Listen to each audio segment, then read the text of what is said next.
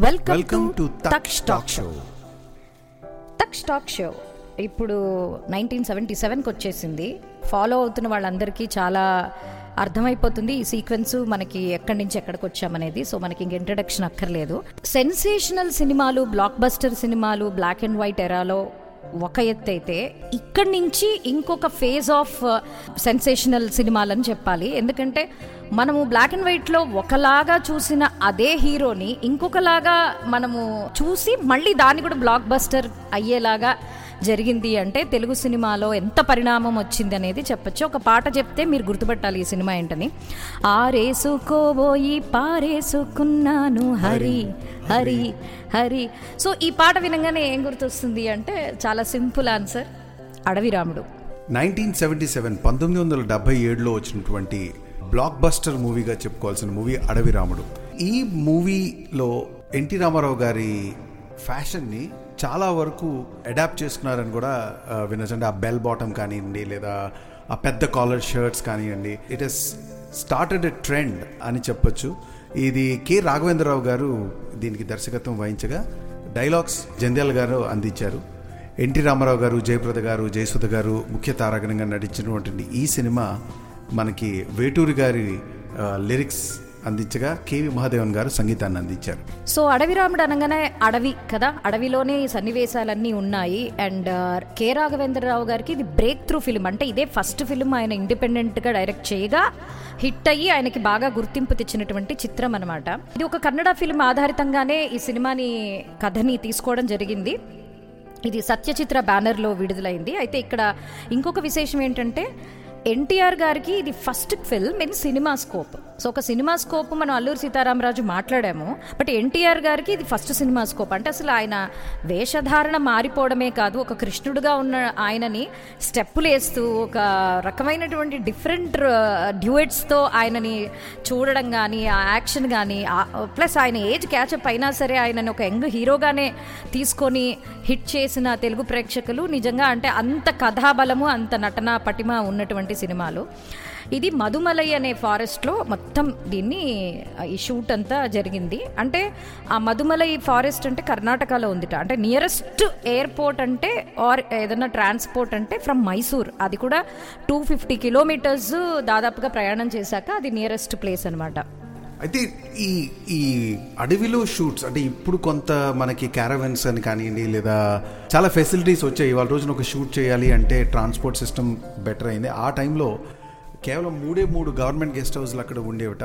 ఆ అడవిలో షూట్ చేయడానికి సో ఈ రెండు వందల యాభై కిలోమీటర్లు దూరం లో అన్నీ ఉండటం వల్ల అక్కడ ఎంతో అండ్ ఆ మూడు గెస్ట్ హౌస్లో దాదాపు మూడు వందల మంది క్రూని అరేంజ్ చేసుకుని ఒక కార్పెంటర్ కానివ్వండి లేదా ఒక కొరియోగ్రాఫర్స్ కానివ్వండి కెమెరా కెమెరా యూనిట్స్ కానివ్వండి ప్రతి వాళ్ళు అక్కడికి వెళ్ళి ఎర్లీ మార్నింగ్ కావాల్సిన సామాన్లన్నీ మైసూర్లో కొనుక్కుని అక్కడికి తీసుకువెళ్ళి అక్కడ షూటింగ్ జరిపిన సందర్భం ఈ మూవీలో మాట్లాడుకోవాల్సినటువంటి ఒక fun element how the crew had to work together to bring this movie for us yeah అంటే ఇక్కడ మూడు గెస్ట్ హౌస్లు ఉన్నప్పటికీ అది సరిపోలేదని కార్పెంటర్లతో సహా తీసుకెళ్ళి అక్కడే గెస్ట్ హౌస్లు తయారు చేసి ఒక స్పెషల్ ఎలక్ట్రిసిటీ పర్మిషన్ తీసుకొని అంటే ఇలా ఇంత కష్టపడతారా ఆ సినిమాకి? అంటే ఎలాగోలా చేసేయచ్చు కదా ఎందుకు అంత న్యాచురాలిటీకి దగ్గరగా వెళ్ళాలి అనిపిస్తుంది మనకి కానీ అంత కష్టపడ్డారు అందుకనే ఆ సినిమాలన్నీ అలా ఎవర్ గ్రీన్గా నిలిచిపోయినాయి. సో ఈ సినిమాకి ఫిలింఫేర్ అవార్డు వచ్చింది బెస్ట్ ఫిలిం కేటగిరీలో. అలాగే సినిమాటోగ్రాఫర్కి నంది అవార్డు కూడా వచ్చింది. ఈ ఈ సినిమాలో చెప్పాలి అంటే ఈ తరహా సినిమాలు ఎన్టీ రామారావు గారు సాంఘికమైన చిత్రాలు లేదా ఏదైనా సోషల్ ఎలిమెంట్ రిలేటెడ్ కానివ్వండి లేదా పౌరాణికం ఈ జానర్లోనే ఎన్టీ రామారావు గారు చాలా పవర్ఫుల్ రోల్స్ని ప్లే చేయగా అడవి రాముడు ఒక బ్రేక్ త్రూ మూవీ ఎలా అయితే మనం రాఘవేంద్రరావు గారి గురించి చెప్పుకున్నామో సిమిలర్ టైప్ ఎన్టీ రామారావు గారికి కూడా ఒక లీగ్ యాక్టర్స్ ఏదైతే కొత్తగా ఒక హీరో హీరోయిన్ ఒక విలన్ మూవీ డాన్సర్స్ ఈ ఈ కేటగిరీలో ఎన్టీ రామారావు గారికి కూడా హీఈస్ బ్యాక్ అని చెప్పొచ్చు ఈ మూవీతో. ఇంకొక పాయింట్ ఏంటంటే ఇప్పుడు అల్లూరి సీతారామరాజు లేకపోతే కురుక్షేత్రం కృష్ణ గారి సినిమాకి సినిమా స్కోప్ ఆల్రెడీ ఆ లెన్స్ వాడారు. అయితే అది లోకల్గా ముంబై నుంచి తెచ్చిన లెన్స్తో చేస్తే this is the first film ఒక ఇంపోర్టెడ్ లెన్స్తో అంటే జపాన్ నుంచి ఇంపోర్ట్ చేసి ప్రసాద్ ల్యాబ్స్ వారు ఈ ఫస్ట్ ఫిలింకే వాడారు. అప్పటి నుంచి మనకి ఇంపోర్టెడ్ లెన్స్ తోటి సినిమాలు తీయడం అనేది స్టార్ట్ అయిందని మనకు ఇంకొక ఇన్ఫర్మేషన్ సో డెఫినెట్గా nineteen seventy seven is a big bang start ఏమో. అడవిరాముడు లాంటి హిట్ చిత్రాలు అలాగే కె రాఘవేంద్రరావు గారు కమర్షియల్ సినిమాలకి పెట్టింది పేరు. సో ఆయన ఇలా స్టార్ట్ చేసి ఇంక ఇక్కడి నుంచి ఎన్ని సినిమాలు తీశారో మనకి తెలుసు. సో జయప్రద జయసుధ ఇద్దరు హీరోయిన్స్గా ఉన్నారు. అలాగే ఎన్టీఆర్ గారు obviously the the man of the show ఇంకొన్ని పాటలు గుర్తు చేసుకుంటే ఇందాక ఆరేసుకోబోయి పారేసుకున్నాము పాట విన్నాం కదా. ఇంకొకటి చాలా మోటివేషనల్ అండ్ ఇన్స్పిరేషనల్ సాంగ్ కృషి ఉంటే మనుషులు ఋషులు గారు. అదొక నిజంగానే ఆయన మహాపురుషుడు అయ్యాడు చాలామందికి ఆయన దాదాపు ఇలవేల్పి అయిపోయారు ఎన్టీఆర్ గారు. ఇంకో పాట కోకిలమ్మ పెళ్ళికి కోనంత పందిరి అదో పాట ఉంది. అమ్మ తోడు అబ్బ తోడు నీ తోడు. ఇవన్నీ this so called NTR steps తోటి రేడియోలో అప్పట్లో విన్న పాటలు. మజా వచ్చేవి. So that is Adaviramudu in nineteen seventy seven. Continuing quickly to nineteen seventy సెవెన్లో వచ్చిన uh, రాఘవేంద్రరావు గారి డైరెక్షన్లోనే సత్యం గారి సంగీతం అందించిన ఈ చిత్రం కృష్ణరాజు గారు మురళీమోహన్ గారు జయసుధ గారు ముఖ్య తారాగణంగా నటించినటువంటి చిత్రం అమరదీపం. ఈ చిత్రం మంచి అక్లాడ్స్ని పొందింది. కృష్ణరాజు గారికి ఫిలింఫేర్ అవార్డుతో పాటు నంది అవార్డు కూడా uh, వచ్చింది. బ్యూటిఫుల్ సాంగ్స్ ఉన్నాయి. Actually this is typical radio song ఏ రాగమో ఇది ఏ తాళమో అనురాగాల గుడిలోన వెలిగించు మేళమో. సో అది జయసుధా అనేది ఇప్- ఇప్పుడు నువ్వు పాడుతుంటే కాస్త ఎక్కడో విన్నానేమో. ఒకసారి వెళ్ళి ఇప్పుడు ఒకసారి ఎలా ఉందో చూస్తే మళ్ళీ మేబీ గుర్తొస్తుందేమో. యా బాగుంటుంది ఆ పాట నా నా జీవన సంధ్యా సమయంలో కృష్ణరాజు గారు జయ జయసుధ చిత్ మీద చిత్రీకరించిన పాట. అమరదీపం కూడా మంచి హిట్ చిత్రం. కె రాఘవేంద్రరావు గారిదే మళ్ళీ. సో నెక్స్ట్ సినిమా కూడా మాట్లాడుకుందాం. నైన్టీన్ సెవెంటీ సెవెన్లో మరొక గుర్తుపెట్టుకోవాల్సిన సినిమా చాణక్య చంద్రగుప్త. ఇది మళ్ళీ మన అన్నగారు ఎన్టీఆర్ గారి చిత్రం. ఏఎన్ఆర్ గారు శివాజీ గణేష్ను జయప్రద మంజుల వీళ్ళందరూ ఇంకా ప్రధాన తా తారాగణం. అయితే ఇది screenplay story production direction అన్నీ అన్నగారే ఎన్టీఆర్ గారే. రామకృష్ణ సినీ స్టూడియోస్ బ్యానర్లో వచ్చింది. ఇదేంటంటే మనకి మౌర్యుల కాలంలో చాణక్య చంద్రగుప్త ఆయన అంటే హిజ్ మెంటర్ చాణక్య అనమాట చంద్రగుప్తుడికి మెంటరు సో ఆయన అందరికీ తెలుసు చాణక్య నీతులు అంటే అంటే ఇప్పుడు అసలు చాలా చాణక్య నీతులే ఇంకా బాగా అందరూ ఇంప్లిమెంట్ చేస్తున్నారు. అప్పుడు నిజంగానే చాలా అద్భుతమైనటువంటి స్ట్రాటజీస్ ఆయనలో ఉండేది మేనేజ్మెంట్ స్ట్రాటజీస్ సో అది నందా డైనాసిటీని ఎలా డిస్ట్రాయ్ చేయడానికి అది అలెగ్జాండర్ని ఎలా డిఫీట్ చేశారు? ఇవన్నీ కూడా ఈ మౌర్యుల కాలం ఆ యుగం మౌర్య యుగం అంటారు కదా ఆ యుగానికి సంబంధించింది. అంటే నైన్టీన్ సెవెంటీ సెవెన్ తర్వాత మళ్ళీ ఆ ఎరాలో ఉన్నటువంటి కాన్సెప్ట్నే తీసుకుని మళ్ళీ మణిరత్నం గారు ఇప్పుడు లేటెస్ట్గా పొన్నే సెల్వన్ అని ఏదైతే ఇప్పుడు చిత్రం లేటెస్ట్గా పార్ట్ టూ కూడా రిలీజ్ అయిందో ఇది కూడా చంద్రగుప్తు ఆ- కాలంలో ఉన్నటువంటి సినిమానే. It's very interesting to see how ఆ ఎరా మూవీస్ మన దగ్గర మనకు చాలా కొన్నే ఉన్నప్పటికీ నైన్టీన్ సెవెంటీ సెవెన్లో ఎన్టీ రామారావు గారు ఈ స్టోరీని కంప్లీట్గా ఓన్ చేసుకుని స్టోరీ స్క్రీన్ ప్లే డైరెక్షన్తో తీసుకురావడం అనేది డెఫినెట్లీ చెప్పుకోదగ్గ అంశం. యా మంచి ఒక్క పాట ఇందులోంచి గుర్తుపెట్టుకోవాలంటే చిరు నవ్వుల తొలకరిలో సిరి మల్లెల తెలిసేనోలే. ఇదేదో హిందీ పాటలా ఉంది. ఉండొచ్చు. సో పెండ్యాల గారు సంగీతం అందించినటువంటి ఈ చిత్రం ఇలాంటి మంచి పాటలు చాణక్య చంద్రగుప్త. ఇది గుర్తు చేసుకోవడానికి ప్రధాన కారణం ఏంటంటే ఎన్టీఆర్ గారు మొత్తం ఇందులో ఇంత ప్రధానమైనటువంటి బాధ్యతని స్వీకరించారని. అంటే స్టోరీ రాసి స్క్రీన్ ప్లే చేసి ప్రొడక్షన్ చేసి డైరెక్షన్ చేసి ఆయన ఆల్రెడీ వెల్ ప్రూవెన్. బట్ ఇంకా ఆ ఏజ్లో కూడా అంటే అక్కడికి వచ్చాక కూడా he he did all these అంటే నిజంగానే గుర్తుపెట్టుకోవాల్సిన అంశం. మళ్ళీ తర్వాత అన్నగారు మాటే మాట్లాడుకోబోతున్నాం ఇంకో అదే అనబోతున్నా అంటే ఒక సంవత్సరంలో ఒక యాక్టర్ ఇన్ని షేడ్స్. ఒక అడవి రాముడు ఒక చాణక్యుడు ఇప్పుడు మాట్లాడుకోబోయే సినిమా పంతొమ్మిది వందల డెబ్బై ఏడులో వచ్చిన దానవీర సూరకర్ణ. ఈ చిత్రం తెలియని ఎనీ ఏజ్ గ్రూప్ ఉంటుందని నేను అనుకోను. ఎందుకంటే అందులో వచ్చిన ప్రతి ఒక్క సీను కళ్ళ కట్టినట్టుగా ఎన్నోసార్లు టీవీలలో కానివ్వండి లేదా రేడియో పరంగాను కానివ్వండి చాలా ఎలా అయితే మనకి హాలీవుడ్ సైడ్లో గాడ్ ఫాదర్ మూవీ లో సీన్లు ఎంత గుర్తుంటాయో దానవీర సూరకర్ణ అనేటప్పటికి ఎన్టీ రామారావు గారి నటనే కానివ్వండి ఆ సీన్లు కానీ బాగా గుర్తుండేటువంటి చిత్రం.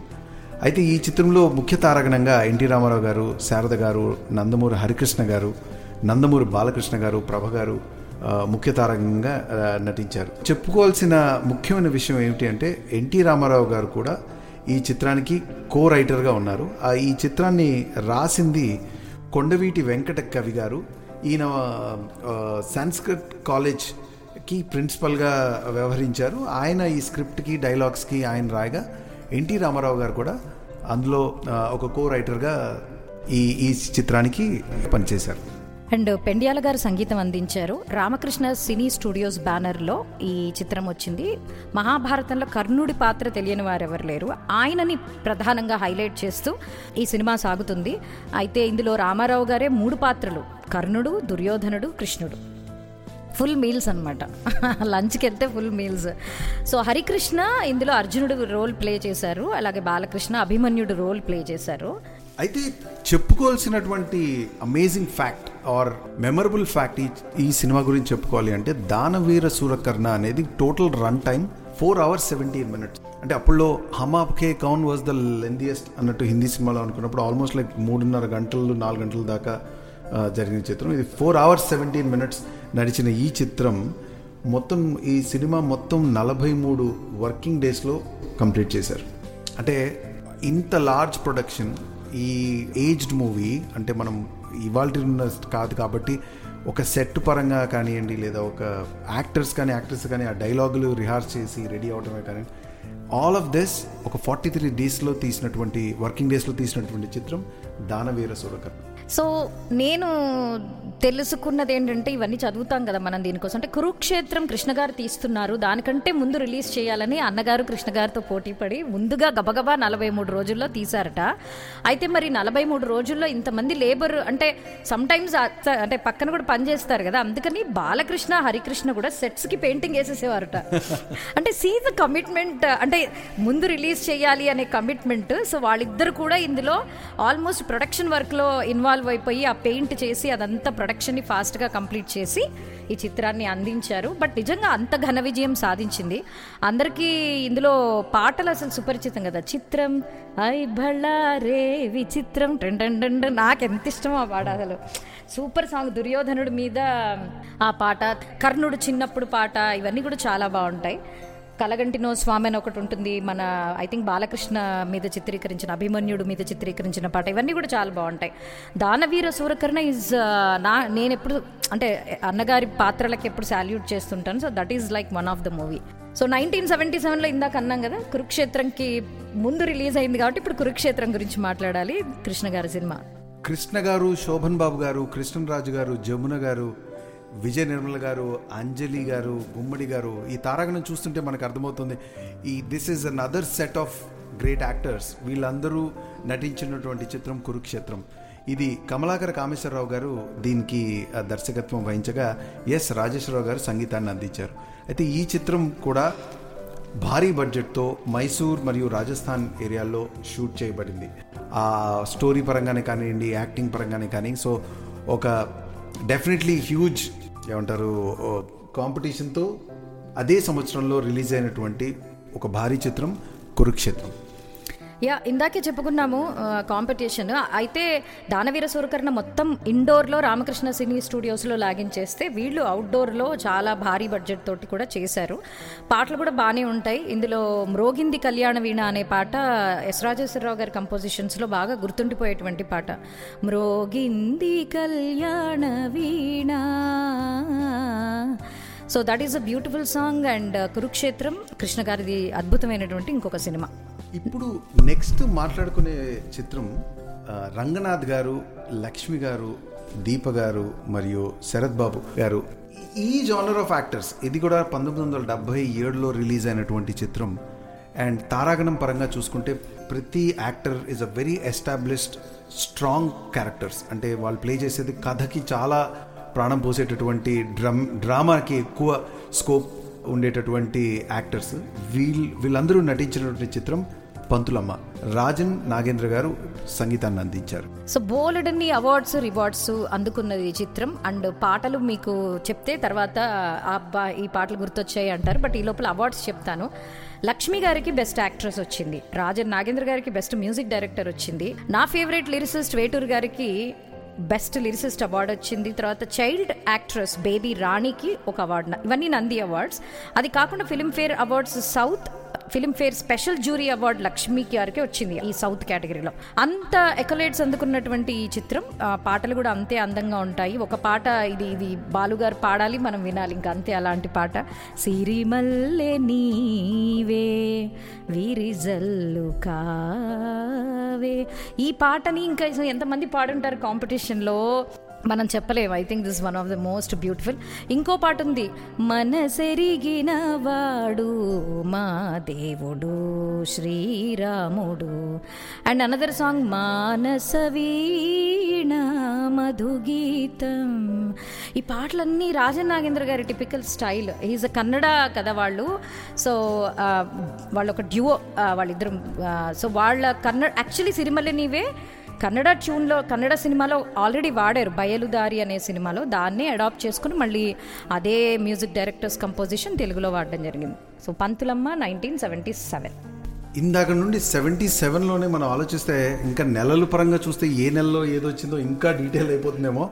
ఇప్పుడు మాట్లాడుకోబోయే మరొక చిత్రం పంతొమ్మిది వందల డెబ్భై ఏడులో మన ఎన్టీ రామారావు గారు జయప్రద గారు కైకాల సత్యనారాయణ గారు నటించినటువంటి చిత్రం యమగోళ. ఈ చిత్రం personally one of my favourites అని చెప్పాలి. ఎందుకంటే అప్పట్లో ఈ చిత్రాన్ని తర్వాత ఎన్నిసార్లు టీవీలో చూసినా ఆ కథ పరంగానే ఒక చిన్న అట్రాక్షన్ అంటే మనం ఎన్- ఎన్- అంటే ఒక పౌరాణిక చిత్రంలోని క్యారెక్టర్స్ని ఒక రియల్ టైం సాంఘికంలో సమాజంలో ఉన్న క్యారెక్టర్ని రెండు కలిపితే ఎలా ఉంటుంది అనే ఆ ఊహ ఈ చిత్రానికి ప్రాణం పోసిందని చెప్పాలి. టి రామారావు గారు ఈ చిత్రానికి దర్శకత్వం వహించగా చక్రవర్తి గారు ఈ చిత్రానికి సంగీతాన్ని అందించారు. ప్రొడక్షన్ ఈజ్ ఇంపార్టెంట్ అంటే అసలు ఒకళ్ళు తీస్తే కానీ ఈ సినిమా ముందుకు బయటికి రాదు కదా. సో ప్రొడక్షన్ ఖర్చు పెట్టేవాళ్ళు నిర్మాతలు చాలా నిజంగానే ఇంపార్టెంట్ అందుకే నేను ఆ ప్రొడక్షన్ని గుర్తు చేస్తున్నాను. అంటే ఎన్ని కంపెనీస్ ఉన్నాయి ఎంతమంది ముందుకు వచ్చారని బట్ ఇందులో ప్రత్యేకంగా ఒక సినిమాటోగ్రాఫర్గా పనిచేసే ఆయన దీన్ని ప్రొడ్యూస్ చేశారు. ఆయన పేరు ఎస్ వెంకటరత్నం గారు. ఆయన ఈ చిత్రాన్ని తీయాలనే ధైర్యం చేశారు. నిజం చెప్పాలని నిజంగా ధైర్యం అనే చెప్పాలి ఆ కాన్సెప్ట్స్ పొలిటికల్ గ్రౌండ్ని క్రియేట్ చేసినటువంటి కథా కథ కథనం ఇది. అయితే ఇది ఎన్టీఆర్ గారిదే దేవాంతకుడు అనే సినిమా నుంచి ఇన్స్పైర్ అయ్యి అదే కైండ్ ఆఫ్ అడాప్షన్ జరిగిందని అని ఒక మనకి అర్థమవుతున్న విషయము. ఇది హిందీలో కూడా తీశారు లోక్ పర్లోక్ అని అండ్ తమిళ్ళో కూడా తీ- తీయడం జరిగింది. ఇంకా టూ థౌజండ్ సెవెన్లో యమ దొంగలో కూడా ఐ థింక్ సర్టెన్ పోర్షన్ యమలోకల్లో జరిగేదంతా uh, రిపిటేషన్ ఆఫ్ యమ యమగోలే యమ దొంగలో కూడా జూనియర్ ఎన్టీఆర్ యమ దొంగలో. అందుకనే ఒక పాట కామన్గా ఉంటుంది అందులో లమ్మి తిక్కరేగిందా ఆ పాట యమ దొంగలో ఉంటుంది యమ ఈ యమగోలలో కూడా ఉంటుంది. అబ్బా ఏది గోలో ఏది లీలో తెలీదు. బట్ యమ ఈ సినిమాలో ఈ పాట ఇవన్నీ ఫేమస్ అలాగే ఆడవే అందాల సురభామిని. అది కూడా యమలోకల్లో రంభా ఉర్వశి మేనకతో ఎన్టీఆర్ గారి స్టెప్పులతోటి ఈ చిత్రం దద్దరిల్లిపోయింది. అంటే సూపర్ డూపర్ హిట్ అప్పట్లో. Yamagola nineteen seventy seven. I think ఇక్కడతో మనం ఒక సెవెంటీ సెవెన్కి మంగళహారతి పట్టచ్చు అనుకుంటే. ఎందుకంటే అంటే అంటే ఒక డెబ్బై ఏడులో ఆలోచిస్తే డెబ్బై ఏడులో ఎన్ని షేడ్స్ అంటే మనం మాట్లాడుకుంది కొన్ని చిత్రాలే అయి ఉండొచ్చు. ఈ డెబ్బై ఏడులో ఇవి కాక ఇంకొన్ని చిత్రాలు కూడా వచ్చి ఉండొచ్చు. మనం మాట్లాడుకోగలిగిన కొన్ని ముఖ్యమైన చిత్రాల గురించి ప్రస్తావిస్తేనే మనకి ఆల్మోస్ట్ ఒక ఎపిసోడ్ అయిపోతుంది. సో మళ్ళీ నెక్స్ట్ ఎపిసోడ్లో నైన్టీన్ సెవెంటీ ఎయిట్ పంతొమ్మిది వందల డెబ్బై ఎనిమిదిలో వచ్చినటువంటి మరికొన్ని చిత్రాల గురించి మాట్లాడుకుందాం. అంతవరకు keep listening talk talk show.